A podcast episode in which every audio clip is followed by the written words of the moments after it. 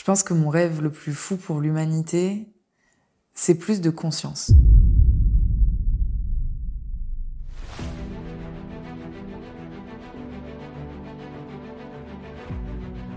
Fou, le yoga c'est pour les illuminés. Maureen a entendu ce cliché toute sa jeunesse. C'est ce qui l'a d'ailleurs poussé à mettre en lumière ce secteur souvent mal perçu. Notre invitée du jour est une experte en communication. Elle accompagne notamment les professionnels du bien-être à promouvoir leur activité. Au programme de cet épisode, comment l'image du secteur du bien-être a évolué ces dernières années?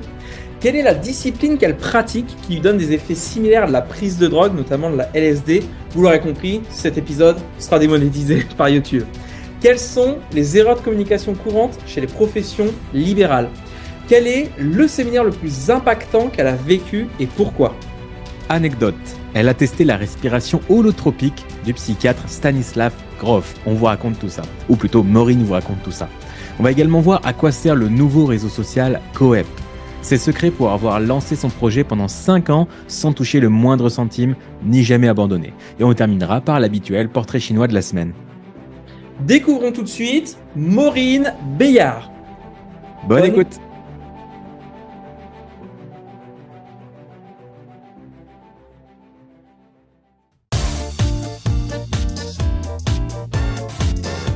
Savez, la plupart des entrepreneurs qui veulent se développer sur Internet se retrouvent souvent seuls face à leurs problèmes. Dans ce podcast, on vous partage nos meilleurs conseils, anecdotes et retours d'expérience afin que vous trouviez les meilleures idées pour vous développer tout en passant un bon moment. Je suis Meryl Camus. Je suis Christopher Cerceau. Et bienvenue dans 1, 2, 3 Business.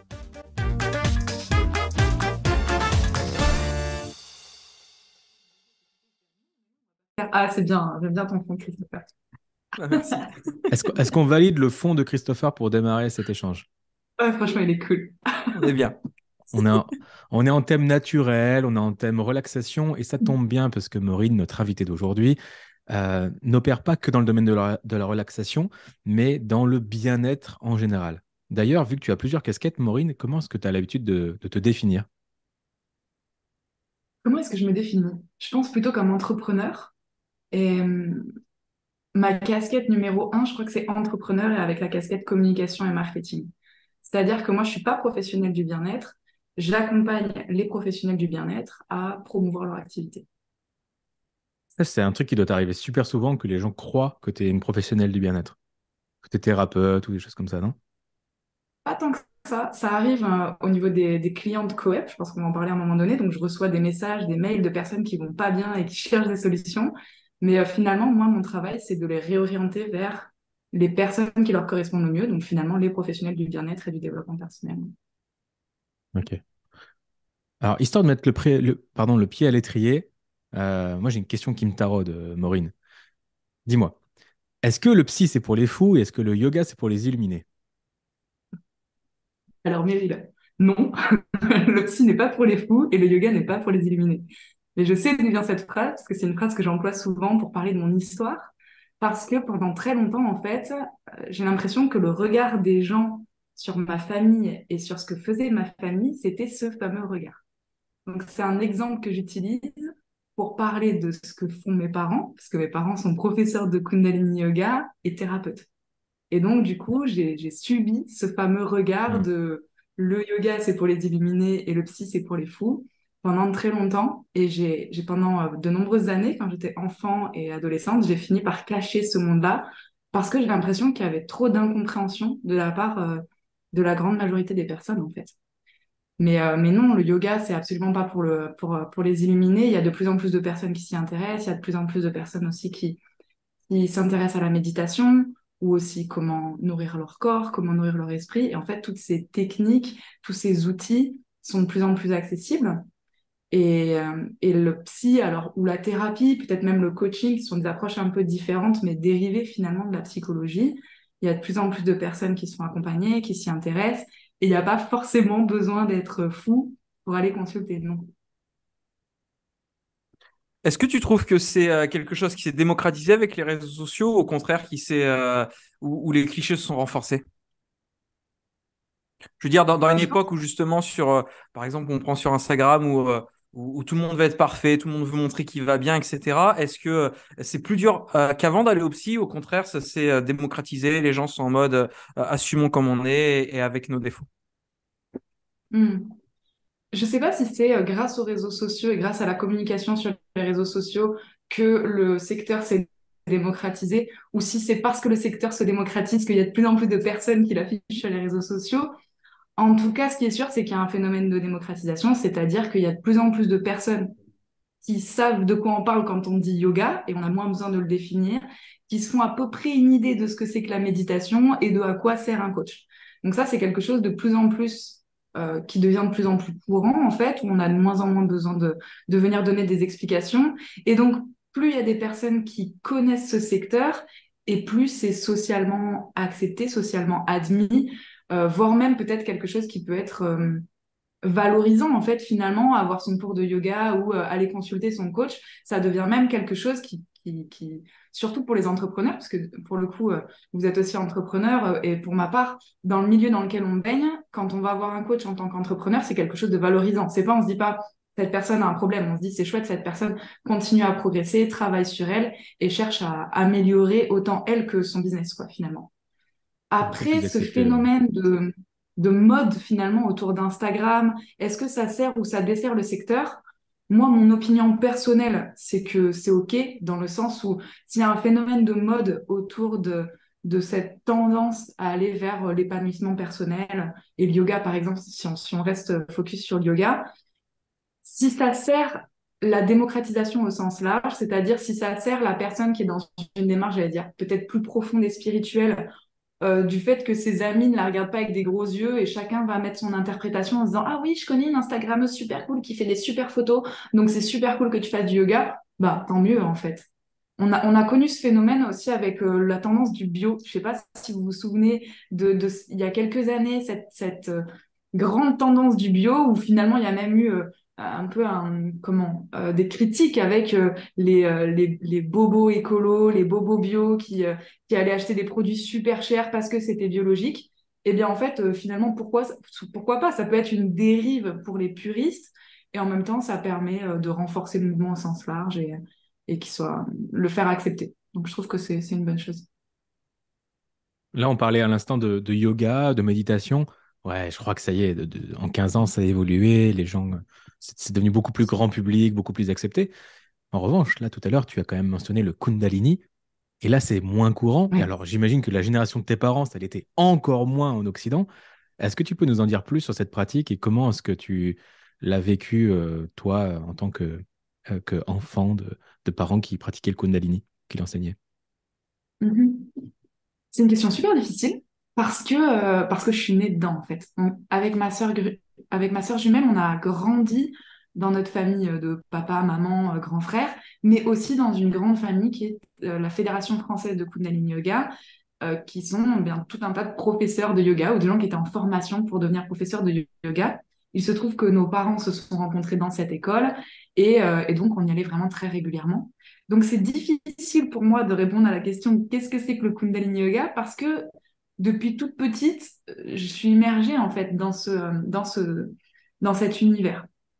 En tout cas, je pense que c'est un, yoga qui est euh, effectivement qui vient euh, des traditions ancestrales du yoga et euh, qui est issu de différents courants. Je pense que c'est pas forcément nécessaire de rentrer dans les détails ici, mais en tout cas, on va dire que c'est un, yoga très ancien avec des, des, des, chants très anciens, des postures très anciennes, et c'est pas un yoga jin, c'est un yoga plutôt spirituel même si dans l'école dans laquelle, euh, donc la Fédération française de Kundalini Yoga, il n'y a plus d'enseignement à proprement parler, mais en tout cas, euh, ça, vient quand même de certaines branches du yoga qui sont des branches même religieuses, puisqu'il y a aussi des enseignements sur, euh, alors c'est plus des choses de l'ordre de sages, on va avoir des histoires un peu de Bouddha ou des contes, des fables qui viennent illustrer, j'allais dire, la bonne posture pour aller sur une voie d'éveil. En tout cas, le but de cette pratique de Kundalini Yoga, c'est effectivement de se sentir bien dans son corps, de gérer des symptômes comme le stress, des choses comme ça du quotidien, mais c'est aussi pour se réaligner dans sa posture, rééquilibrer ses différents pôles énergétiques. Certains ont peut-être déjà entendu parler de chakras. donc voilà, on travaille sur ces sept pôles énergétiques que sont les chakras. Et en travaillant sur cette réharmonisation, finalement, ça favorise ce qu'on peut appeler l'éveil, donc le fait de, de faire monter sa conscience et se reconnecter à quelque chose d'un peu plus grand que juste un corps euh, matière. Donc il y a, y a quand même cette vision euh, spirituelle. Après, il y a des personnes qui viennent vraiment purement pour l'approche corporelle parce que c'est un yoga qui est dynamique, c'est un yoga qui est, qui est sportif en fait. Hein. Moi, quand je, je, pratique pas au quotidien, je fais des stages plusieurs fois par an ou une fois par an en particulier, un grand stage l'été. Euh, et, j'ai des courbatures en fin de stage. C'est assez intense comme, comme yoga. Mais après, quand on pratique mm, régulièrement, en fait, il y a un moment donné, même si on vient pour le corps, il se passe des choses en fait. C'est des choses qui, qui déclenchent des émotions qui reviennent, des mémoires qu'on peut retraverser, des états de, de, de, béatitude et des connexions à des états, euh, des états modifiés de conscience. En fait, finalement, même sans les chercher, à un moment donné, ils arrivent du fait. Quoi. Et tu arrives à obtenir ces, ces états modifiés de conscience sans substance, juste avec de la pratique. Ouais, ouais, ouais complètement. Avec, avec le, le Kundalini Yoga, oui. D'autant plus avec ce qu'on appelle les, les tantras. Donc, ce sont des stages intensifs. Et on, fait ce qu'on appelle le tantra blanc. C'est une pratique qui se, ça se pratique à deux. On est, on est des centaines de personnes à pratiquer à, deux en binôme. Généralement Shiva Shakti, donc un homme, une femme. Et, euh, et en fait, c'est une pratique de yoga un peu particulière qui dure, donc de Kundalini, qui dure, euh, je pense, deux, trois heures euh, intensives. Quoi. Avec ton partenaire Et là, ouais, avec le partenaire, c'est guidé par une personne. Tout le monde pratique les mêmes exercices, mais on est vraiment en binôme. Quoi. Quasiment toute la session, la séance se, se passe les yeux dans les yeux du partenaire. Et là, même le plus... je, je, te coupe pour moi qui, qui, découvre cet univers. C'est obligatoire d'être mixte. Qu'est-ce que ça fait d'être un homme et une femme plutôt que deux femmes ou deux hommes pour l'exercice? Hum, alors encore une fois, je suis pas experte sur le sujet, mais euh, je crois que l'énergie masculine et l'énergie féminine, donc on parle de Shiva et Shakti, euh, sont, des énergies qui sont différentes et qui sont complémentaires. Donc après, euh, je pense que c'est pour ça, en fait, c'est cette complémentarité qui vient soutenir l'un avec son énergie et l'autre avec son énergie et qui vient créer un, échange de, de pôles énergétiques qui permet d'accéder de, à des états de conscience, conscience modifiés ensemble. Après, dans ces stages, systématiquement, alors on a généralement un peu plus de femmes que d'hommes. Et, euh, donc, euh, moi, ça m'arrivait plusieurs fois de pratiquer euh, avec des femmes, avec ma sœur jumelle aussi, notamment. Un coup dans la posture de Shiva et un coup dans la posture de Shakti. Donc, un coup dans le rang des hommes, on va dire, et, et aussi dans le rang des femmes. Et l'énergie n'est pas la même, en fait. Le Shiva, il a quelque chose de plus soutenant, plus. Il a une posture plus masculine, quoi. Et la Shakti, plus en réception, plus de sensibilité. Enfin, ouais. C'est super intéressant. Donc, toi, tu t'occupes de la partie communication, comme tu l'as dit, de, justement ces, de, de, toutes les personnes qui gravitent autour de cet univers.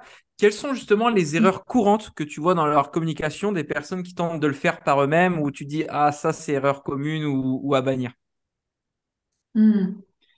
euh, Je crois que la, la plus grosse erreur dans ce secteur du bien-être, du développement personnel et des médecines naturelles qu'on retrouve, c'est le fait de ne pas se faire accompagner et de ne pas se former. En fait, déjà au sens large. C'est-à-dire que de base, je ne sais pas, enfin, je ne sais pas pourquoi. Si, j'ai quand même quelques pistes de réflexion depuis le temps, mais euh, beaucoup de ces professionnels se chargent eux-mêmes de faire leur communication. Jusque-là, tout va bien. C'est même pas C'est même très sain en fait. Quand on est en profession individuelle, profession libérale, euh, généralement de communiquer soi-même à propos de ses activités et de chercher soi-même ses clients, jusque-là, ça va. Après, le faire de façon euh, relativement hasardeuse en disant euh, oui, bon, bah, j'arrive à bricoler un flyer sur, sur Word ou sur Paint, en se disant bah du coup je vais le faire tout seul et en se disant je peux publier je sais à peu près utiliser Facebook et euh, publier euh, du contenu, donc euh, je vais le faire par moi-même, j'ai besoin de personne. Là, on commence à rentrer dans, un des biais, justement, dans une des erreurs courantes. Pourquoi se former à être coach, à être thérapeute, à être professeur de yoga? Et peut-être qu'on sera amené à en parler aujourd'hui, je ne sais pas, mais en tout cas, ça fait partie des choses essentielles, en fait, de se former avant de, avant de proposer ses services. En fait, pour la communication, c'est pareil. C'est un minimum faire cet effort de hum, travailler son message, savoir à qui je parle, de quoi est-ce que je suis en train de parler et quelle action je vais mettre en place pour faire en sorte que ces personnes soient au courant que je fais ce que je fais. Et ça m'amène à la deuxième erreur que font euh, généralement ces personnes, c'est que avant même de savoir si je vais utiliser euh, Facebook, un flyer, un site internet ou quelques outils de communication que ce soit, la première chose à faire, c'est de travailler son message. Et pour travailler son message, paradoxalement, ça mène dans une posture euh, qui est assez proche de celle du développement personnel, qui est une posture d'introspection, en fait, qui consiste à prendre le temps d'observer et de regarder quelles sont les compétences que j'ai, euh, quelles sont les différentes cordes à mon arc, qu'est-ce que je peux apporter et à qui. Et c'est un travail qui est super intéressant et qui est vraiment indispensable d'introspection et ensuite prendre le temps d'apprendre à formuler les messages. Et là, je pense que bah, Meryl en, parlera certainement beaucoup mieux que moi parce qu'il euh, y a aussi ces notions de, storytelling, de on peut raconter exactement la même histoire, mais suivant la façon dont on va le raconter, bah, on va avoir plus ou moins d'impact. Et donc ça, c'est vraiment quelque chose qui est très important, qu'on amène du storytelling ou pas. Travailler son message pour faire en sorte qu'il soit compréhensible, c'est le, c'est le minimum en fait euh, pour pouvoir communiquer correctement dans ce secteur. Parce que souvent, c'est des métiers qui sont pas connus. Et quand on dit suis professeur de Kundalini Yoga, il y a encore des gens évidemment qui font des yeux grands comme ça et qui disent euh, c'est quoi ce truc? Donc, il faut être capable d'expliquer c'est quoi ce truc. Et en troisième, euh, en troisième, pardon? Non, je faisais une petite blague en mode Combini font des du, yoga, j'ai ignoré. Même, même, sans Kundalini, il y a des métiers plus classiques les, dont les gens ont du mal à faire la différence entre psychologue, psychiatre, psychothérapeute, euh, etc. Déjà, là, c'est confus pour le grand public, donc c'est important de les mettre en relation.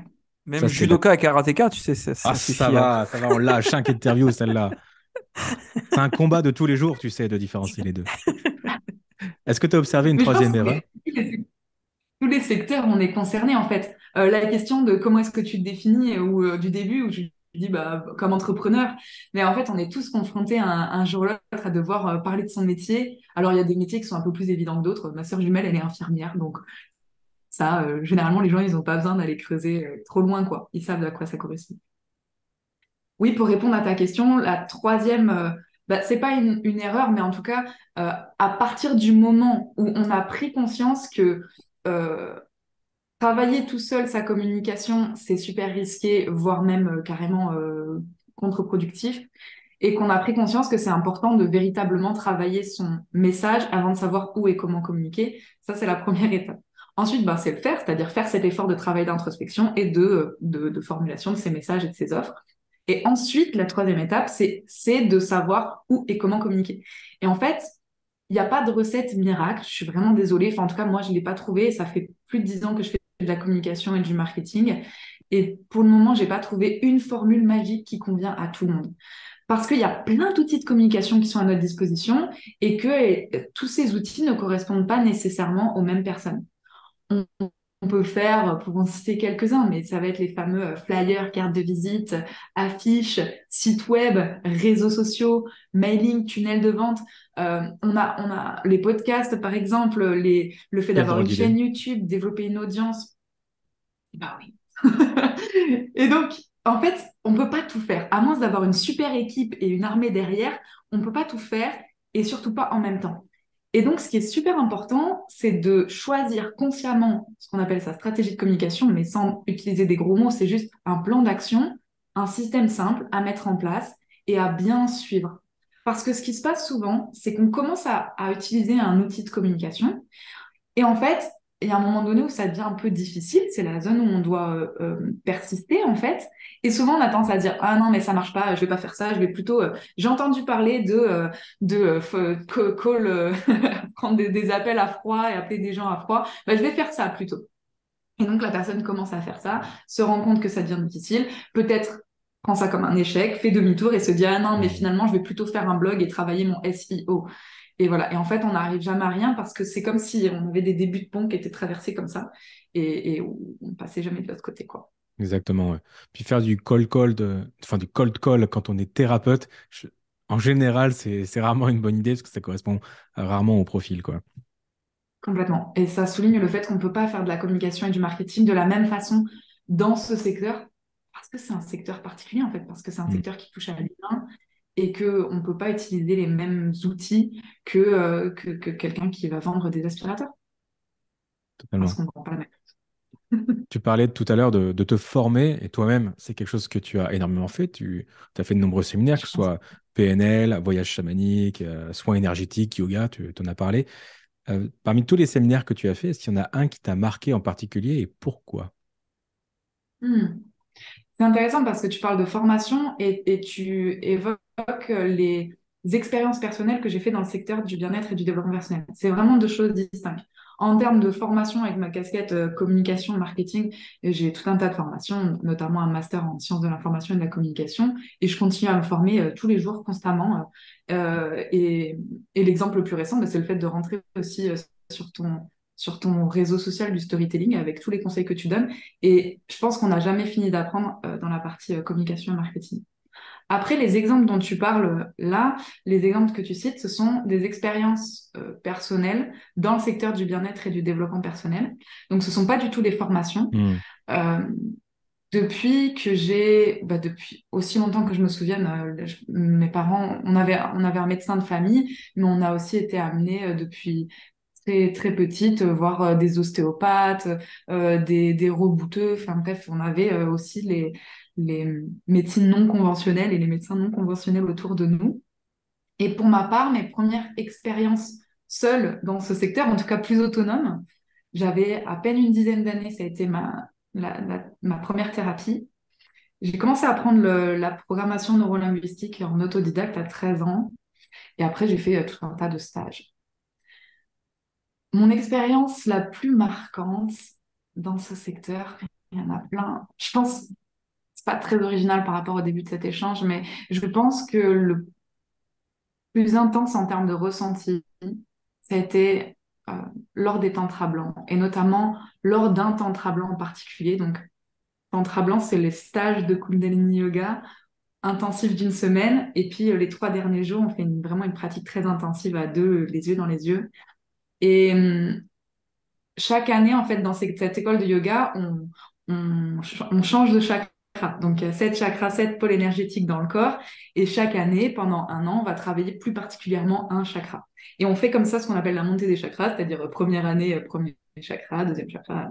On monte septième année, septième chakra. Donc, le septième chakra, c'est, le chakra de, la connexion euh, de la spiritualité, la connexion au grand tout. Et donc, ça a été le tantra blanc, je crois, du septième chakra, il y a quelques années, je ne serais même pas redire, je pense que c'était à 6 ou 7 ans et où euh, ça a été euh, particulièrement intense en termes de ressenti, en termes de vision et d'état interne. Et je suis restée dans cet état avec euh, la personne avec qui j'ai pratiqué. Pendant deux, trois jours, on est resté quand même bien, bien en décalage. Là, pour le coup, on peut dire le yoga, c'est pour les illuminer parce que ça met dans un état, en tout cas, moi, cette fois-ci, j'ai vraiment contacté un état second particulièrement intense c'est très difficile de mettre des mots sur toutes ces expériences parce que dès qu'on met des mots, ça devient euh, en fait. Et je suis quelqu'un qui aime beaucoup les choses tangibles, rationnelles, euh, les choses qui sont euh, facilement explicables, les processus, euh, les théories, les modèles de fonctionnement. Et là, pour le coup, c'est un, peu, un peu plus compliqué d'expliquer ça rationnellement. Donc, je pense qu'à chacun, à chacun de, vivre ses propres expériences, quoi sachant qu'elles sont pas toutes euh, super euh, intenses avec des trucs énormes, de la couleur, euh, de la lumière, des sentiments d'amour inconditionnel. On n'est pas obligé d'aller dans des états comme ça d'exaltation. Ça m'est arrivé plusieurs fois et c'est génial. Mais ça peut être aussi des petites choses du quotidien en fait. Des petits, je pense à une personne et cette personne m'appelle pile poil alors que je suis en train de penser à elle, alors qu'on s'appelle quasiment jamais ou des plein de petits clins d'œil comme ça de la vie et qui finalement ça euh, sont aussi des bah, des expériences de cet autre monde qui existe qui n'est peut-être pas que celui qu'on apprend à l'école et, et qu'on nous apprend dans cette société et, euh, et qui, viennent valider euh, ces expériences en disant bah, c'est peut-être pas si perché quoi peut-être que à force que ça arrive ça serait moins rationnel de ne pas croire en ça plutôt que de se dire ben ça se répète un peu assez souvent et, peut-être que peut-être que je comprends pas tout, peut-être qu'on comprend pas tout, mais qu'il y a des choses qui sont un peu plus grandes que ce qu'on veut bien croire. Je ne sais pas si ça répond à ta question. Si, si, totalement. Je... Ça me fait réfléchir en même temps. J'essaie de. J'essaie de. J'essaie de t'aider à poser des mots sur cette expérience pour qu'on arrive à, ressentir un petit peu euh, ce que c'est, ce que ça fait. Mais euh, effectivement, c'est mm. quelque chose que, que tu invites davantage à vivre que bah, à raconter. Quoi. Je comprends. Pour un exemple concret. Quand on va voir un film, un film au cinéma. Quoi. Ouais. Pour un exemple, une anecdote euh, assez croustillante à raconter. Euh, je sais pas si je peux faire ça là et si c'est la bonne place, mais je pense que c'est un exemple qui parlera à certains qui ont peut-être déjà vécu des états modifiés de conscience avec certains. on est entre nous, tu peux y aller. euh, je sais pas si certains d'entre vous ont déjà testé certaines drogues, notamment je fais allusion au LSD qui m'est arrivé de tester. À... Et voilà, on vient de perdre eh, la monétisation. est coupée. Ouais, merci. Hein. Pardon, comment on peut le dire différemment À partir de maintenant, on va appeler ça manger un sandwich. on va appeler ça lundi, samedi, dimanche. lundi, samedi. Ok. Euh, comment je peux reprendre au bon endroit? Non, tu disais ceux qui, ceux qui consomment des Smarties, d'accord, oui. Alors, ceux qui mangent des Smarties, ok. Oui, c'est ça. Donc, ceux qui ont déjà fait des expériences, en tout cas avec des produits de, substitution, eh bien, je pense qu'à partir du moment où on est dans cette expérience, ça devient indéniable. C'est-à-dire qu'on ne peut pas dire que tout a été construit dans notre tête et que ça n'a rien à voir avec le produit qui a été pris. Et euh, j'ai déjà vécu un état comme ça, euh, second, mais parfaitement comparable, c'est-à-dire avec euh, des flashs lumineux, vraiment des états, un état modifié de conscience, mais très fort. Et pour le coup, très, très drôle. C'est-à-dire que j'ai rigolé pendant toute la session. Et c'était c'était une session de rebirth, donc c'est un, ça, ça s'appelle respiration holotropique aussi. C'est une technique d'hyperventilation qui a été inventée par Stanislas Grof. Euh, qui a étudié notamment les drogues euh, et psychotropes pendant très longtemps et euh, qui a mis en place une technique de respiration qui permet d'atteindre des états modifiés de conscience similaires, très comparables, sans aucun substitut, sans aucun produit de, substitution. Plus économique. Et pour le coup, pardon? Je disais c'est plus économique. Ouais, c'est ça. Et puis moins dangereux parce qu'en fait, le, problème, c'est tous les effets secondaires de, quand on prend des produits de substitution. Parce que là, tu n'as pas de rechute quand tu fais ça avec la respiration, j'imagine. Complètement. Et surtout, on atteint, on atteint euh, un, autre endroit qui n'est pas.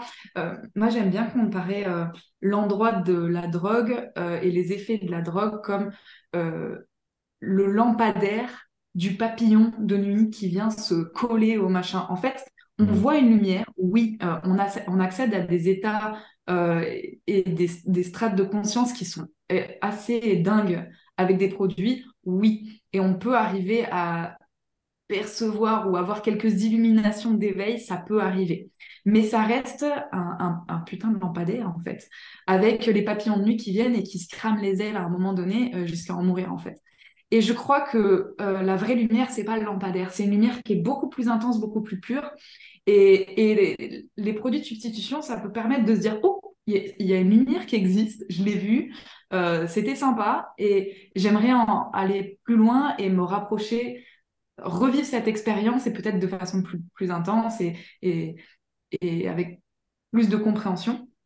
En ce cas, je vous conseille vraiment de sortir de ce chemin du lampadaire si jamais vous êtes dedans et d'aller tester euh, d'autres outils, et en l'occurrence euh, la respiration holotropique, le Kundalini Yoga, où il y a tout un tas d'autres outils, euh, souvent qui sont proches du chamanisme quand même, qui permettent d'aller dans, ces états modifiés de conscience de façon totalement naturelle quoi, et sans rien prendre, vraiment. Et euh, je, moi, je, conseille vraiment d'aller dans ces, dans ces strates-là qui sont tellement plus pures. Et on voit vraiment la différence. C'est un peu comme si, euh, ouais, c'est, un lampadaire. C'est une illusion, quoi. Et si vous avez kiffé le lampadaire, mais vous allez tellement kiffer l'autre côté.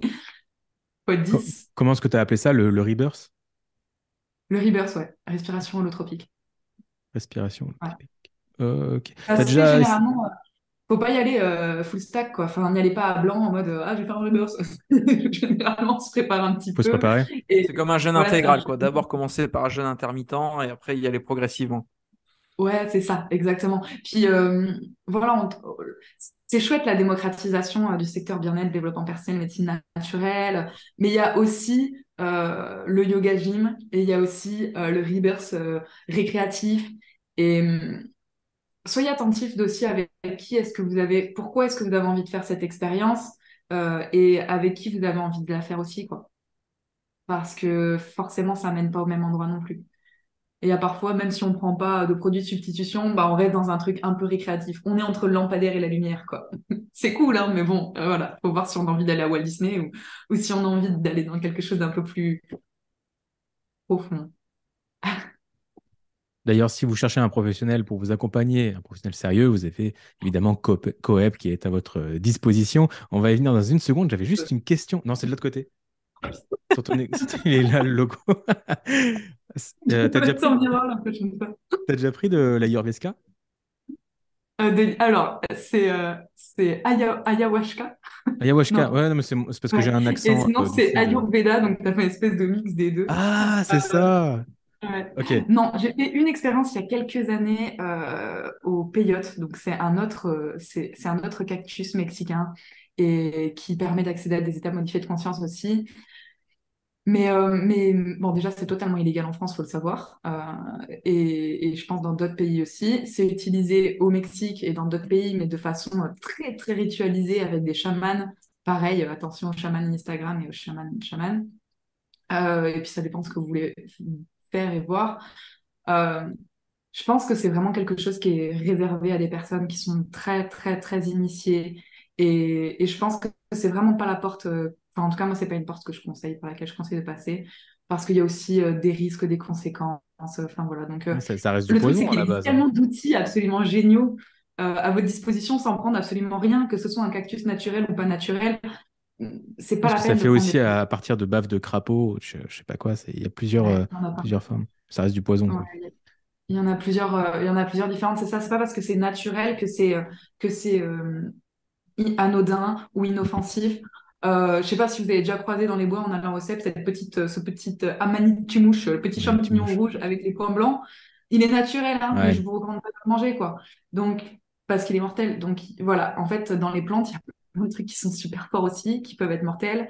Euh, et donc, euh, faut faire attention à ce qu'on fait. Même avec parfois euh, juste des huiles essentielles ou des choses comme ça qui, on se dit oui, c'est des plantes. Bah non, il y en a certaines qui sont pas compatibles entre elles. ça dépend comment on les consomme, en quelle quantité. Donc, c'est important de se faire accompagner par des, par des professionnels correctement formés qui, qui seront là pour, ben voilà, pour, pour, pour guider dans la bonne direction. Pour encadrer. Et c'est effectivement ce qu'on peut mmh. trouver chez, Oh, je l'ai fait du bon côté. la dernière fois, j'ai sniffé des huiles essentielles à fleur de lotus. Je vous dis pas comment j'étais stone.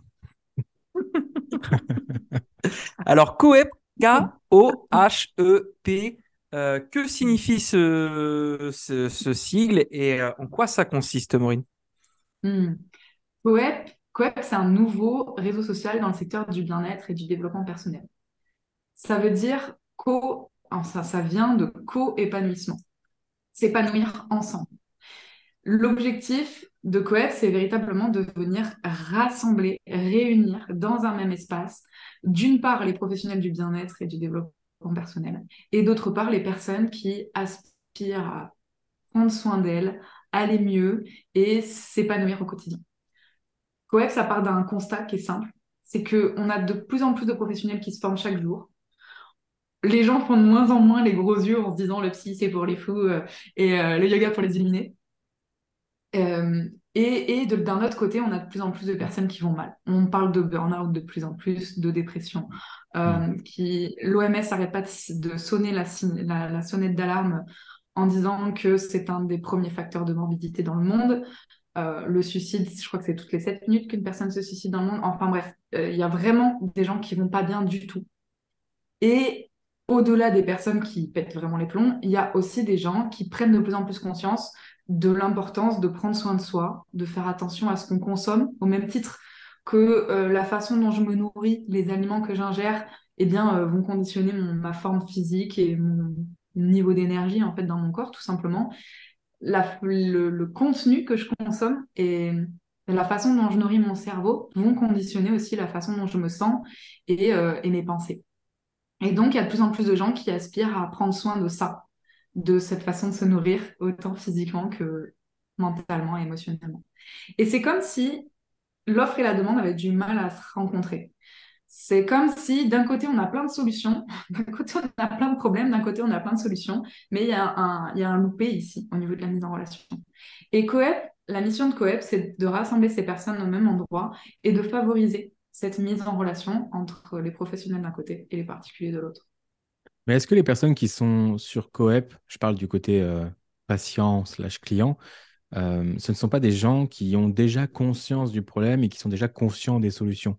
Parce que typiquement, si j'ai ma, ma tante qui va mal euh, et qu'elle ne sait pas qu'elle aurait besoin d'un psy ou d'un thérapeute ou quoi que ce soit, est-ce qu'elle va avoir le réflexe d'aller sur Coep et de chercher un professionnel? Il faudrait déjà qu'elle soit alertée en premier lieu, non?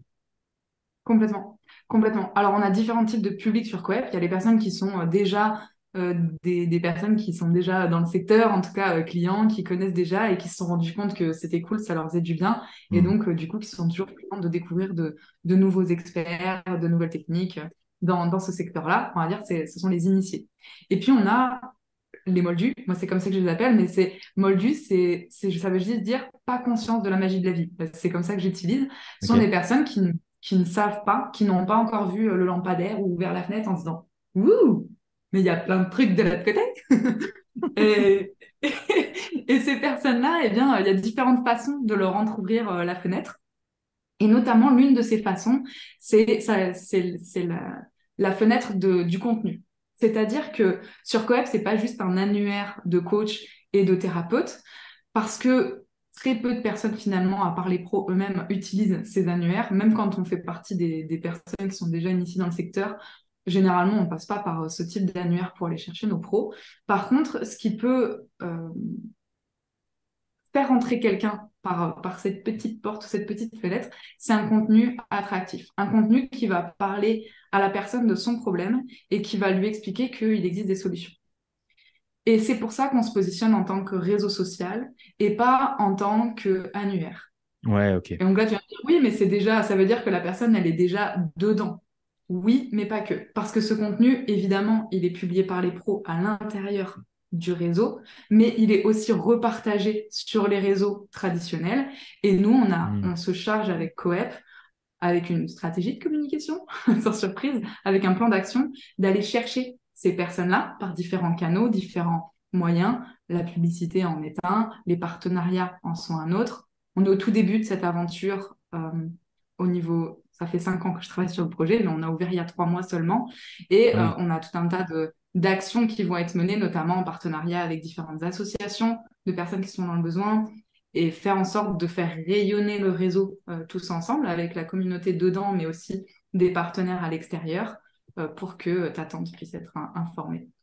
Je pense réel. Mais c'est bon, maintenant je te connais, je peux faire du bouche à oreille. C'est parfait. Exactement, ça marche aussi. On a parlé de Coep, mais euh, juste avant ça, tu avais déjà créé euh, donc CEP. Je ne sais pas si tu le prononces de cette manière-là. est-ce que tu, gardes, d'un point de vue entrepreneurial, est-ce que tu gardes les deux projets de, de front? Ou est-ce que tu vas migrer l'un puis l'autre? Ou est-ce que c'est différent? Tu peux nous en dire plus? Ouais, Ouais, j'ai, deux, deux casquettes et deux, deux boîtes, en fait, finalement, deux entreprises. Coep, c'est un projet sur lequel je travaille depuis cinq ans. C'est un projet de longue haleine et c'est un projet complètement fou. Enfin, soyons honnêtes, faut être soit euh, super orgueilleux, super ambitieux, soit complètement euh, désenraciné de la réalité euh, pour se dire je vais créer un réseau social dans le secteur du bien-être. Et tu es laquelle du coup? Un peu toutes les trois. un peu toutes les trois. Mais, euh, mais ça fait quand même cinq ans que je travaille sur ce projet. Et évidemment, il y a aussi beaucoup de bon sens dans ce projet et en tout cas une vraie demande du marché pour euh, me faire tenir aussi longtemps et faire tenir les personnes, puisque je suis pas toute seule évidemment à travailler mmh. sur, sur la création de cette plateforme. Mais ça a été quelque chose qui a été très long à mettre en œuvre. Et, euh, eh bien, en attendant, j'ai monté une autre, une seconde activité qui est beaucoup plus classique. On va dire. à une agence. c'est Aujourd'hui, on se positionne en tant qu'agence de communication, mais avant ça, c'était tout simplement mes services de consulting en communication, en marketing, pour les professionnels du bien-être et du développement personnel, pour les aider à, mieux communiquer hmm. à propos de leur activité. Et là où c'est smart, c'est que c'est la même cible. Ça reste les, les professionnels du bien-être. Ça reste complètement la même personne. Et ça répond à la même problématique, qui est euh, comment faire en sorte de rendre visible, accessible et crédible les professionnels du bien-être et du développement personnel pour favoriser la mise en relation avec leurs clients toujours cette même solution. Et en fait, Coep, c'est juste un outil. C'est un outil supplémentaire pour euh, le plan d'action à mettre en œuvre. Il a été conçu de façon à lever les différents freins que rencontrent les professionnels quand ils communiquent et euh, les différents freins que rencontrent les particuliers quand ils veulent être mis en relation avec euh, des professionnels de ce secteur-là, notamment la confiance, le fait que ce soit cher, le fait que ce soit pas facilement compréhensible toutes les offres qu'il y a dans le secteur. Et Coep a été conçu pour lever ces différents freins. Mais comme ça, c'est juste voilà, une agence de communication pour aider ces professionnels à mieux communiquer. Et hum, je les vois vraiment comme l'endroit et l'envers d'une même pièce. Pendant très longtemps, j'ai des mentors euh, en tant qu'entrepreneur qui m'ont dit non, mais tu pourras pas faire les deux, il faut absolument que tu en laisses un de côté. Ils avaient raison parce que parce que c'est intense, vraiment c'est très intense de garder les deux. Mais là, ça s'imbrique. Mais elles sont voilà, elles sont complètement indispensables l'une à l'autre aussi parce que je suis très contente de pouvoir accompagner les premiers professionnels et pourquoi pas plus, mais qui s'inscrivent sur Coep en tant que pro et qui, et qui prennent le niveau d'engagement suffisant pour pouvoir publier du contenu dans le fil d'actualité. Pour la simple et bonne raison que euh, je veux pas me retrouver avec un réseau social qui ressemble à un énième groupe Facebook de développement personnel où chacun vient bazarder son lien vers son stage ou euh, vient faire sa com de façon super maladroite euh, avec des promesses marketing horriblement euh, indélicate. Euh, développer votre potentiel et vos performances, cliquez ici pour aller voir. Non, non, non. Passer au niveau supérieur. L'idée, c'est d'avoir du contenu de qualité pour que ta tante soit vraiment intéressée quand elle vient sur le réseau et qu'elle ne dise pas Ouh, génial, je vais créer un compte sur un, un, espace pub, je vais manger de la publicité de, de thérapeute dans les dents super mal faite. Ouais. Non, D'ailleurs, on, bannit les liens externes sur le fil d'actualité principal du réseau pour cette raison. Et donc, et on a des modérateurs. Aujourd'hui, ce sont huit modérateurs à lire le contenu. Et quand on a des contenus qui sont trop euh, marketing, super bourrin, ben on leur dit euh, s'il vous plaît, est-ce que c'est mmh. possible d'améliorer le contenu ou aller le publier à cet endroit qui est plus euh, adapté? Et donc, je suis super contente de pouvoir les accompagner avec mon autre casquette et avec les autres membres de l'équipe aussi, comme CEP mais pour leur expliquer tout ça, parce que c'est pas inné de savoir comment communiquer, encore une fois, à propos de ces activités euh, quand on travaille dans ce secteur-là. Pour ceux qui ne sont pas familiers avec le jargon, excuse-moi, de Maureen, c'est euh, CEP, donc c'est le secteur des services au bien-être et à l'épanouissement de la personne. Ça, ça vient de toi. Et comme CEP, du coup, c'est l'agence de com pour ce secteur-là. Et un truc que, je kiffe, je dis pas de bêtises hein, jusque-là. Ouais, non, non, c'est ça. Parce qu'on a deux secondes de décalage, c'est pour ça on a un truc que j'adore sur, euh, sur euh, la partie euh, agence, c'est qu'il y a une prestation qui consiste à faire rédiger son profil coep. Et là, c'est le dernier chaînon manquant. On a le pont entre, entre l'agence de com et coep. donc c'est pour ça que moi, je trouve que c'est une bonne idée de garder les deux offres et de ne pas avoir besoin de te focus sur l'un ou sur l'autre. C'est deux projets différents mais complémentaires qui servent la même cible. Pour moi, c'est cohérent. Et en plus, tu fais un pont de l'un à l'autre dans les deux sens. J'adore. Cool, merci. C'était pas, pas, une question du coup, c'était juste une remarque. non, mais c'est chouette, chouette que tu le soulignes parce que vraiment pendant des années, euh, ça a été difficile d'expliquer à mon entourage et aux personnes Ah, ça a bugué, non? Je me vois toute, toute hachée. Je disais, c'est difficile euh, d'expliquer à mon entourage et notamment au coach euh, cette, cette, imbrication parce que c'était très abstrait. Sauf que là, bah, c'est mmh. la plateforme est, sortie. Expliquer Coep, c'était horrible, mais horrible. Expliquer le, le réseau, c'est super dur, quoi. Je fais plein de concours d'entrepreneurs, j'ai essayé d'avoir des bourses de l'État, je, voulais faire financer le projet en tant qu'un projet social et solidaire. Je n'avais pas de business model au départ. Euh. Je disais, mais c'est pas pour gagner de l'argent, c'est social, vous comprenez pas On m'a dit, oui, mais il faut quand même gagner de l'argent. Bah oui, oui. ok, mais c'est pas le but, quoi. On dit, comment vous allez payer vos équipes? Bah, je sais pas, l'État, il va payer. non, l'État ne paye pas. L'État ne paye pas, Maurice. C'est un Airbnb pour les thérapeutes, non? Ouais, ça peut être vu comme ça. Ça peut être vu comme ça. voilà, si tu as besoin d'un pitch pour un business plan, tu m'appelles. Ouais, génial. Ouais, super, je vais faire ça. Tu avais une question, Chris? de financement. Bah, justement, ma, ça répond un petit peu à, la question, mais voilà, donc pendant cinq ans, euh, tu t'es, tu t'es mis à, lancer ça. Et du coup, ma question, c'est euh, euh, qu'est-ce qui fait que tu as tenu ces cinq ans et que tu n'as pas lâché? Donc, le fait que tu aies répondu que ta, ta, vision première était de ne pas penser à l'argent, bah, c'est déjà un argument parce que je pense que la raison qui fait que des gens ne vont pas si loin dans un projet, c'est que bah, 5 ans à travailler tous les jours sans qu'il y ait le moindre centime qui, qui rentre, ça peut décourager la plupart. Donc, donc il y a déjà ce, ce mental. Qu'est-ce qui fait, à part ça, Qu'est-ce qui fait que selon toi, tu as réussi à tenir ces, ces cinq ans jusqu'au jour où ça a enfin vu le jour? Euh, Je suis super têtue. je suis super têtue. Non, euh, euh, vraiment, je pense que c'est de l'ordre de la vocation. vraiment. Hein. C'est-à-dire que j'ai la vision du pourquoi. Et je suis absolument convaincue que ce monde que j'appelle le monde caché, vous savez, derrière la fenêtre, euh, derrière le lampadaire. Euh, Poudlard. Ouais, c'est ça. Poudlard est génial, en fait, vraiment génial. Et il ouvre une porte de possibilités qui est fabuleuse. Et je crois qu'il y a tellement de gens qui vont pas bien dans leur quotidien et qui, en ouvrant cette fenêtre ou cette porte pour aller tellement mieux, en tout cas, voir de l'espoir et des solutions.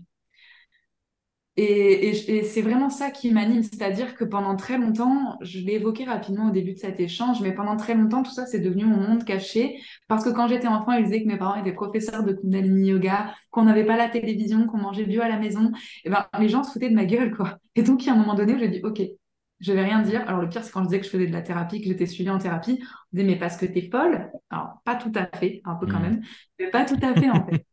Et, euh, et, du coup, moi, j'ai fini par me taire. Et quand je me suis rendu compte, j'ai vraiment un déclic en 2017. Et quand je me suis rendu compte en 2017 que le regard des gens sur ma famille avait changé et sur ce monde avait changé, je me suis dit, il faut absolument que je mette toute mon énergie pour contribuer à, à mettre en lumière ce, ce monde-là, à ouvrir la fenêtre plus grand et à dire, oh les gars, il y a d'autres options qui existent. T'es pas obligé de souffrir toute ta vie.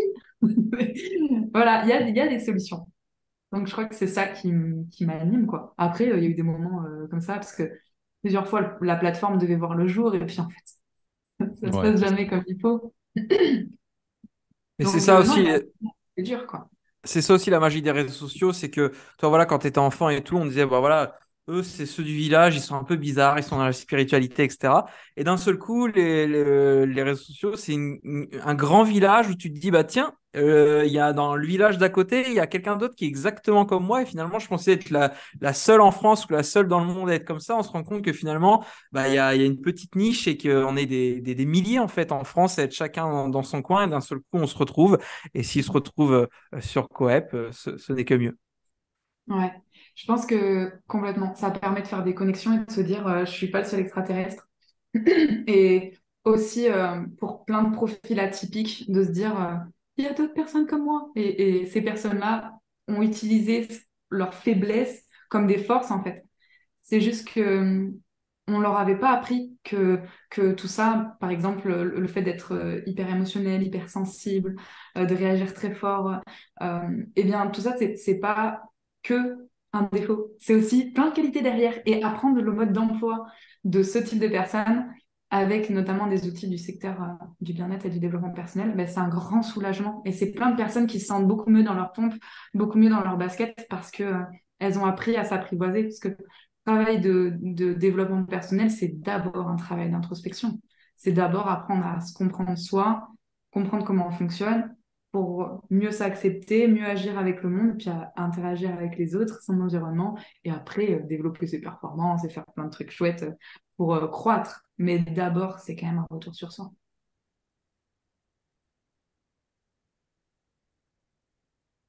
Parfait, merci pour ta réponse, euh, Maureen. Euh, elle s'appelle pas Maureen, elle s'appelle euh, Moukti. J'ignorais ce, détail. Est-ce que il y, a quelque chose derrière? Tu veux nous en dire plus? Ouais. Ouais, ouais, je m'appelle bien Maureen Bayard, j'ai bien une carte d'identité Maureen Bayard, mais j'ai aussi reçu un autre prénom, effectivement, à l'âge de 13 ans. Euh, et ce prénom, c'est Prem Mukti. C'est du sanskrit. Euh, ça veut dire amour de la liberté. Et Mukti, donc, euh, et je, l'ai reçu donc à 13 ans lors de ce qu'on appelle un baptême tantrique. Normalement, c'est réservé aux adultes, c'est les personnes qui sont vraiment engagées dans le, le, cheminement, le chemin de, du Kundalini Yoga, qui pratiquent tous les jours la sadhana le matin et généralement, ils vont devenir enseignants. Alors, tous les enseignants ne sont pas, initiés, mais, mais voilà, il y a quelque chose de très initiatique là-dedans. Et, euh, et nous, vu qu'on était enfants du, château avec euh, ma sœur, donc c'est l'école de la Fédération française de Kundalini Yoga, on a demandé à recevoir ce nom aussi. Et euh, à l'époque, j'étais là, euh, amour de liberté. en fait, euh, si, quand même. bien. Ouais, c'est vraiment cool. J'ai appelé mon, ma société comme ça. Elle s'appelle c'est ouais, une SAS. Ça fait un peu moins bien que Prenne, mais SAS, mon petit. Trop bien. Ouais. Du coup, ma question était euh, est-ce que tu connais, je pense que oui, si tu as regardé les autres interviews, le jeu du portrait chinois Est-ce que tu veux t'essayer avec nous? Ça me parle. Allez, chiche. Pour aujourd'hui, ce sera même le portrait sanscrit. J'espère que tu es prête. Ouf. Je suis pas sûre. Je t'en prie, euh, Meryl, pour la première question. Maureen, si tu étais un animal, Euh, un cheval. c'est génial. À toi, Chris. Si tu étais un sport, Maureen Ouh. Euh, bah, le yoga. J'ai cru que tu allais dire l'équitation. Je me suis dit, on va avoir un fil rouge pendant ce portrait Si chinois. tu étais une viande, non, non, je- Non, j'arrête. pas du tout. Non, Parce que arrête, arrête. du yoga à cheval.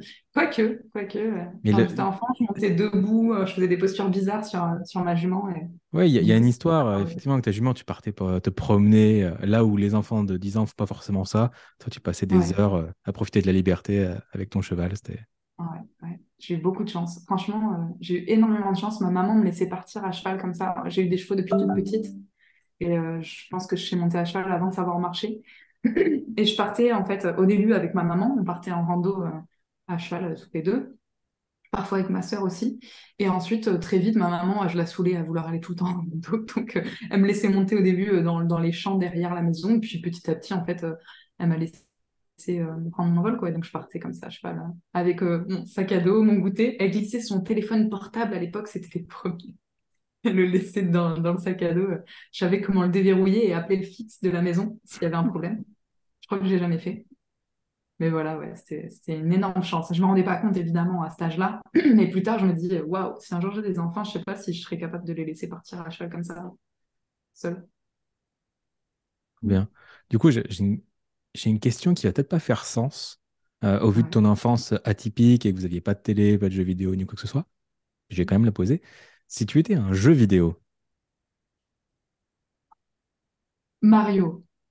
Parce que j'ai un grand frère et euh, quand il venait à la maison, parce qu'il vivait pas avec nous tout le temps, mais quand il venait à la maison, donc il a 7 ans plus que moi, il avait, euh, il avait euh, sa chambre à l'étage et, et j'adorais parce que de temps en temps, on se glissait dans sa chambre avec ma sœur et on pouvait jouer avec lui à Mario, Super Mario, et on jouait comme ça.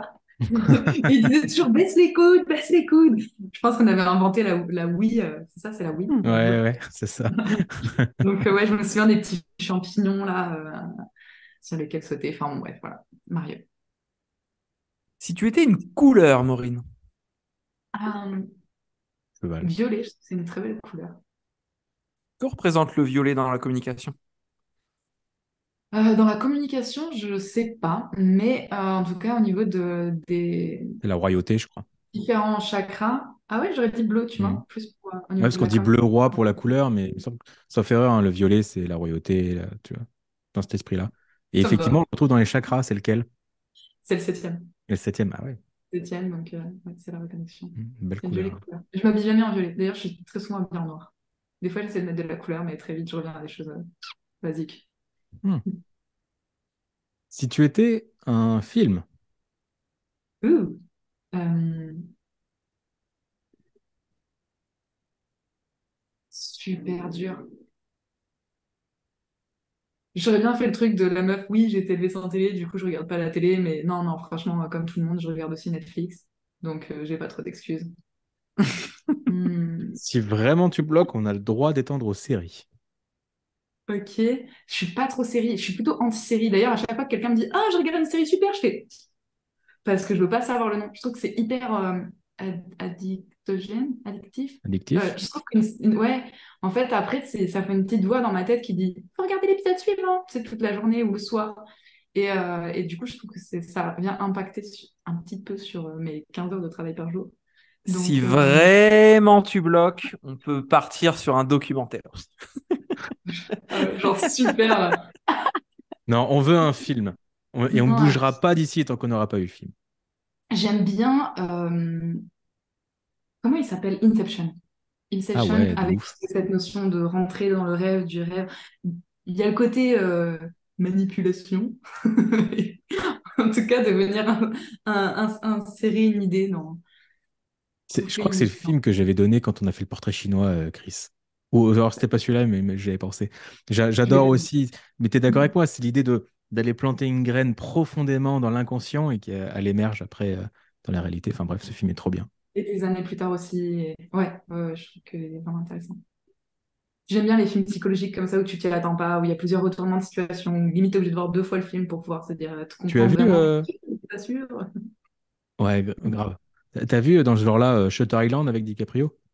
Ouais. Mais tu sais, j'ai hésité à le, à le citer, mais, euh, mais il a quand même un côté très, euh, bah, très schizo, quoi. Et c'est une Ouais. maladie euh, qui m'a, toujours fait peur. La schizophrénie, depuis enfant, c'était vraiment quelque chose, hein. J'ai toujours eu très, très peur parce que je me disais, je me demandais si moi je l'étais ou si j'étais daltonienne ou des trucs comme ça, tu sais. Et, et je me disais, si je suis daltonienne, je vais jamais le savoir parce que j'ai toujours appris que, que ça, c'était bleu. Et pas bleu? Non, pas ça c'est rouge. Ça c'est rouge en l'occurrence. hein. Donc, euh, et en fait, je me suis dit, pour la schizophrénie ou toutes les, trucs, les, les choses de folie, en fait, ce qui caractérise, euh, c'est que la personne, elle n'est pas consciente. Et donc, euh, je me disais, mais comment, enfin voilà, j'ai toujours un énorme besoin de conscience de moi-même. Je rêvais d'ailleurs d'être une petite coccinelle à côté de moi pour m'observer tout le temps. C'est un truc de schizo, ça. Côté méta. Non, non, non, t'inquiète. Donc, ouais, j'adore Shutter Island, mais il renvoie ce côté, tu vois, aussi à tous les split, sleep, split. C'est Split là avec les 16 personnalités, je crois. Ouais, ouais, ou 24, ou je sais plus comment ils sont. Mais pareil, j'adore ces films, parce qu'il y en a trois, je crois, de, de... c'est une trilogie, je crois. Mais, mais ça renvoie à un truc assez inconfortable quand même. Hmm. Alors, je, je ne sais pas si tu en fais, mais admettons que cette nuit, tu t'endormes et que tu fasses un rêve lucide. Tu peux tout faire dans ton rêve. Qu'est-ce que tu aimerais explorer? Qu'est-ce que tu aimerais faire euh, dans ton rêve? Waouh. Euh, le succès de Coep. Je n'ai pas du tout aidé. C'est un business. Ah, Oui, t'as quoi comme rêve dans ta vie? Euh, ma boîte? Et sinon, ma boîte? ah ouais, ça a explosé, puis je me réveille. Ah bah non. Ah, C'est horrible. Pendant très longtemps, même quand euh, je rencontrais des hommes dans la vie, ils me disaient non, non, mais j'ai déjà un mec. Ah bon? Oui, ça s'appelle Coep. Genre, j'étais en couple avec mon projet quoi, en disant non, mais j'ai pas de place. hein. Je suis désolée. La place est prise. Voilà, je n'ai pas de temps libre. Euh, non, vraiment, ça serait ça en fait. Euh, après, de Coep au sens large, quoi. Peu importe la forme que ça prend, mais euh, un monde dans lequel les, les gens savent qu'il y a des solutions à leurs problèmes, où ils n'ont plus besoin de se victimiser et de se sentir, ouais, de se sentir victime de leur vie. Je trouve que le premier pas, c'est de se responsabiliser face à ce qui nous arrive et, et reprendre notre pouvoir. Et en fait, tant qu'on dit c'est la faute de l'État, c'est la faute de mon patron, c'est la faute de ma mère, c'est la faute de mon mari, euh, on donne son pouvoir à l'autre. Et donc, on ne peut pas sortir de là où on est euh, en tant que pauvre victime. Hmm. Et le fait de prendre conscience qu'il existe des solutions, eh bien, ça permet de reprendre son pouvoir et de se dire, OK, bah là, j'ai ça, ça me convient pas du tout. J'ai un peu une vie de merde là-dedans. Maintenant, qu'est-ce que je peux faire et mettre en place pour sortir de cette situation euh, juste horrible à vivre, en fait? Et, et donc, ouais, je pense que mon, mon rêve, ça serait un endroit où les gens sont au courant qu'il y a cette solution et qui existe, qu'il y a ces solutions qui existent et qui savent où aller, où se rendre, s'ils veulent arrêter de consommer des contenus de chats super drôles. Ça a sa place. Moi, je dis sa place. La décharge d'ocytocine que tu prends. Mais oui, tu te, tu te prends une, une décharge d'ocytocine quand tu regardes une vidéo de chat, tu trouves ça trop mignon, tu te sens bien. Bon, j'avoue, ça peut être addictif, mais Ouais, ouais. Mais en fait, ça, oui, mais ça fait. Enfin, faut être conscient de avec quoi on nourrit son cerveau, quoi. Alors, j'avoue, je regarde des vidéos de chats. Je suis la première à faire des stories avec mon cat. Je suis totalement fan de mon chat. Je l'ai ramené jusqu'au Mexique. Le matou à race 8 ans, je l'ai ramené dans l'avion. Je l'avais contre moi. Le test de l'air, elle me dit non, dans la boîte. Non, Oh là là. C'est quoi comme race ton chat? Un c'est- chakra. Euh, Garfield. Genre, euh, tu vois, roux, blanc. Enfin, pour moi, c'est le plus beau chat du monde. Je lui dis à peu près 764 fois par jour, environ. Totalement gaga. Donc, je comprends ce besoin d'aller prendre des shoots d'ocytocine ou de, euh, je sais pas quel truc J'ai qui entendu la réponse. du coup. avec les animaux. Mais aussi, il faut être conscient de avec quoi on nourrit son cerveau. Et donc, peut-être il n'y a pas qu'Ilisha dans la vie et peut-être euh, se nourrir avec des choses qui nous font du bien, c'est cool aussi, quoi. Les réalités ou des trucs chelous. Si tu étais un livre, Maureen? Euh... Il y en a que j'aime beaucoup.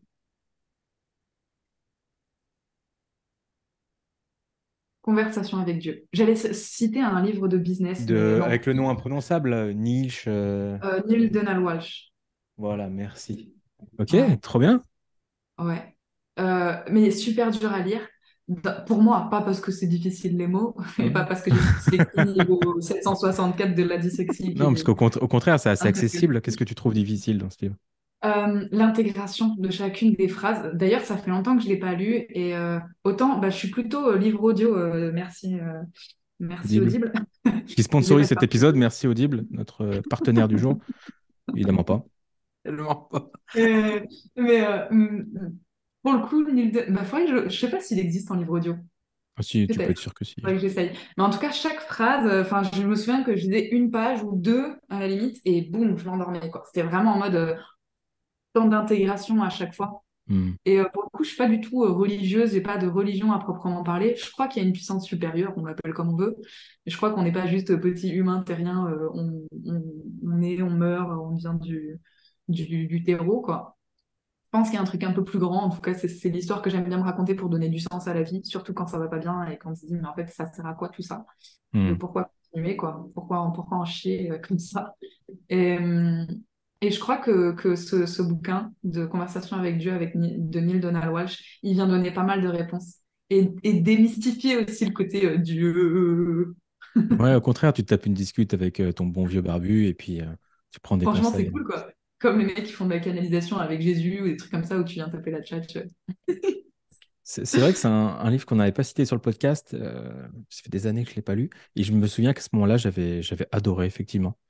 Donc, je te mm. remercie pour la recommandation et de le mettre à l'esprit de l'audience parce que pour ceux qui s'intéressent à la spiritualité, je pense que c'est un, un, petit livre, au moins le premier tome, c'est un petit livre, et vraiment chouette. Quoi. Cool que tu lu. Autre question, Maureen, si ce soir, tu pouvais dîner avec n'importe qui sur Terre pour parler euh, business, développer Coep, pour parler de toute autre chose, euh, quelqu'un de vivant ou de décédé, hein, les, limites sont, dans ta tête, avec qui euh, ferais-tu ce dîner? Je précise qu'on enregistre aujourd'hui euh, le jour de la Saint-Valentin, ça n'a strictement aucun rapport avec la question, sans toi libre de répondre comme tu le souhaites. Abonnez-vous, quoi?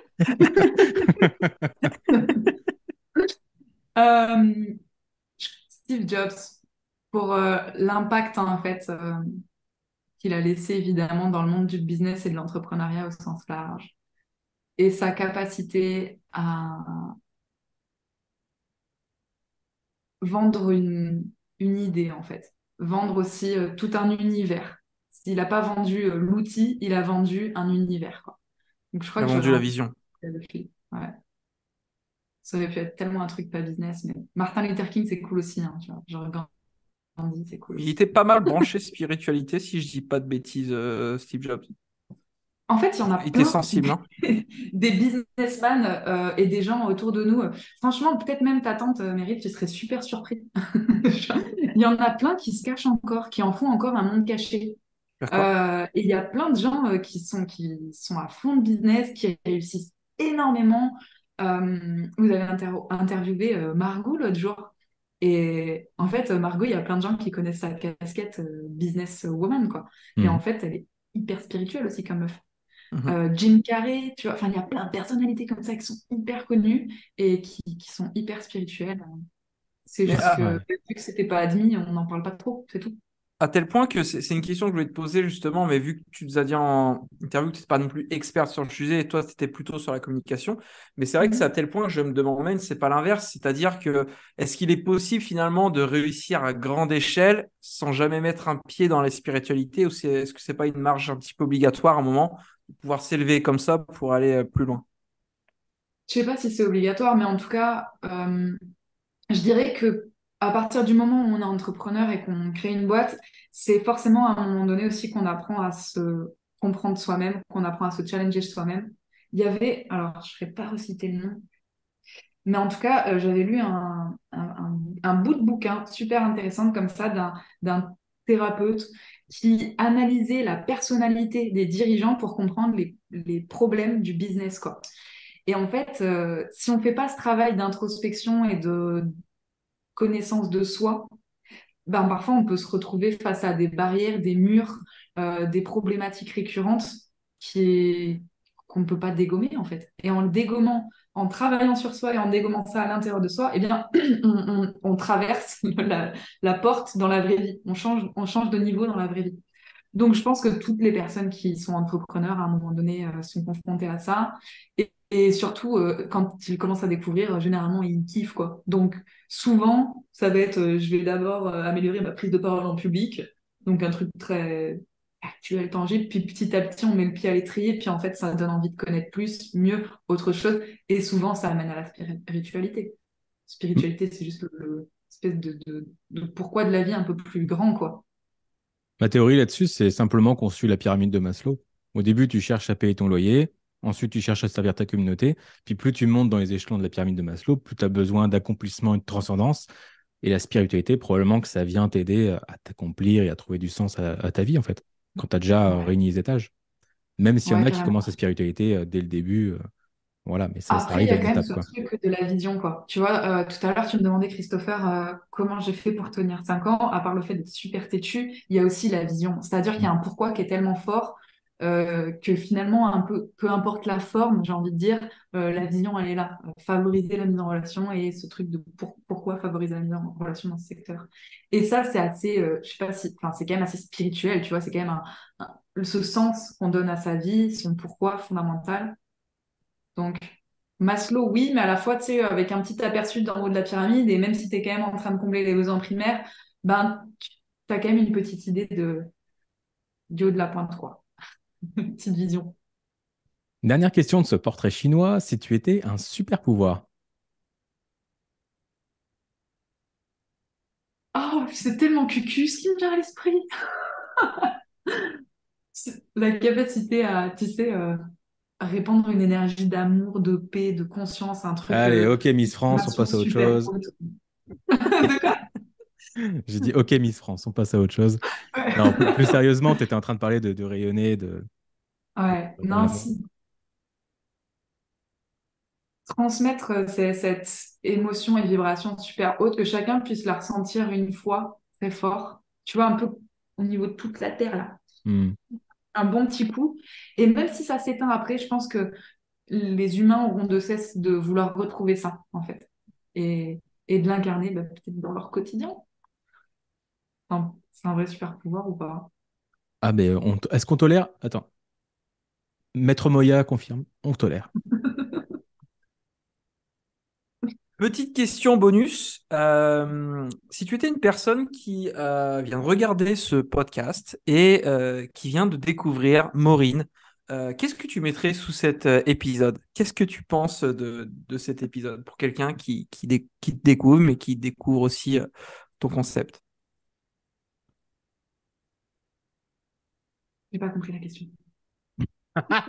qu'est-ce que Moi non plus, je crois. Euh, si tu étais un commentaire sous ce podcast de quelqu'un ah, qui vient de. Voilà, si. Espèce de perché Putain d'illuminé, va chez le psy Ça sera le titre de cet épisode, ça tombe bien. Oh merde Rendez-vous qu'une putain d'illuminé. Ouais, c'est ça. J'espère qu'on verra la phrase en entier. Enfin bref. C'est super dur, tu me demandes de faire une schizophrénie consciente euh, de, de ma, ma, propre. Bah, tu m'as dit que tu aimais bien cette petite coccinelle qui, qui, qui, aimait se regarder, donc autant aller jusqu'au bout de, de, la chose. Ouais, euh, je pense que si j'étais totalement moldue et que je ne me connaissais pas, euh, je serais peut-être interpellée par le Rebirth. Comment ça s'écrit déjà? Hmm. Ouais, peut-être que j'écouterai différemment euh, le prochain euh, scroll Instagram, la prochaine personne qui va parler de spiritualité, ou peut-être que j'aurai une, oreille un peu plus attentive à me dire attends, on m'a parlé d'une porte quand même, ou d'une fenêtre, ou d'un lampadaire, je ne sais plus de quoi elle parlait, mais il y avait un truc de l'autre côté. Euh, peut-être que voilà, une petite curiosité de se dire c'est quoi déjà? Comment on l'ouvre? Moi j'ai retenu que drogue et tantra, après les autres je sais pas. Si vous voulez retrouver Maureen, évidemment, vous pouvez la retrouver sur, euh, sur les sites qu'elle a cités. Donc, ils sont en description, coep.com et comme-sep.com, bien sûr. Mais vous pouvez aussi la retrouver, euh, en plus de son site, sur sa chaîne YouTube. Il y a des vidéos très sympas. Euh, est-ce qu'il y a un autre endroit où on peut te retrouver ou j'ai tout dit? Sur les réseaux sociaux traditionnels, je suis beaucoup sur Facebook, Instagram un petit peu, mais c'est franchement pas mon média de, prédilection. Mais sinon, sur Coep, bienvenue sur Coep. Quoi. Vraiment, génial. Merci beaucoup pour euh, le temps que tu as accordé pour cette interview. C'était un plaisir de, t'avoir, euh, Maureen. Euh, les autres, enfin, chère audience, on vous, retrouve pardon, jeudi prochain pour une nouvelle invitée ou un nouvel invité. Suspense. Laissez-nous votre avis en commentaire si vous avez une question pour Maureen ou si vous avez des suggestions d'invités ou si vous avez des questions par rapport au sujet qu'on a évoqué aujourd'hui, qui est un chouïa différent de ce qu'on voit habituellement dans 1, 2, 3 business mais qui est largement lié, vous l'avez compris, sentez-vous libre de vous exprimer. D'ici là, portez-vous bien. À jeudi prochain. Merci Maureen. Merci d'avoir été avec nous Maureen et à bientôt. À bientôt. Ciao ciao tout le monde.